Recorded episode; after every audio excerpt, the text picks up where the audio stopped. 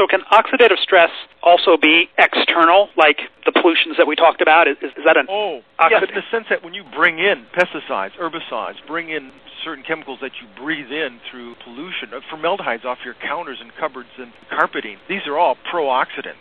That's why we're seeing more oxidative stress in tissues, more chronic inflammation. I hope I'm not getting too deep here, but the point is, it's like hopefully love and marriage. You can't disconnect this chronic inflammation, oxidative stress.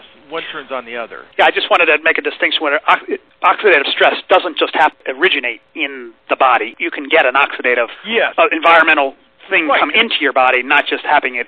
Right, exactly. That's, that answers your question for. We've seen a rise in these disorders. Why? Well, here we go. Formaldehyde off your counters and cupboards in your home, and all these pro-oxidants, uh, air pollution. In your book, do you list? Yes, there's a very extensive chapter on this, the sources, where they come from based on studies, and then there's a whole chapter on how to begin to protect yourself personally, how to clean up your environment, and then also things you can take to help prevent this stress.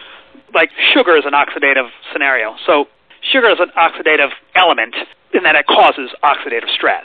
What happens is we take a lot of empty calories in the form of sugar. These empty calories foment more or create more oxidative products because you can't process all that calories into energy. You end up creating more oxidative products, I guess is a very simple answer. So you create a need for more antioxidants, I guess, but it'd be better to, of course, cut down on the sugars and sweets, too. An antioxidant are vitamins.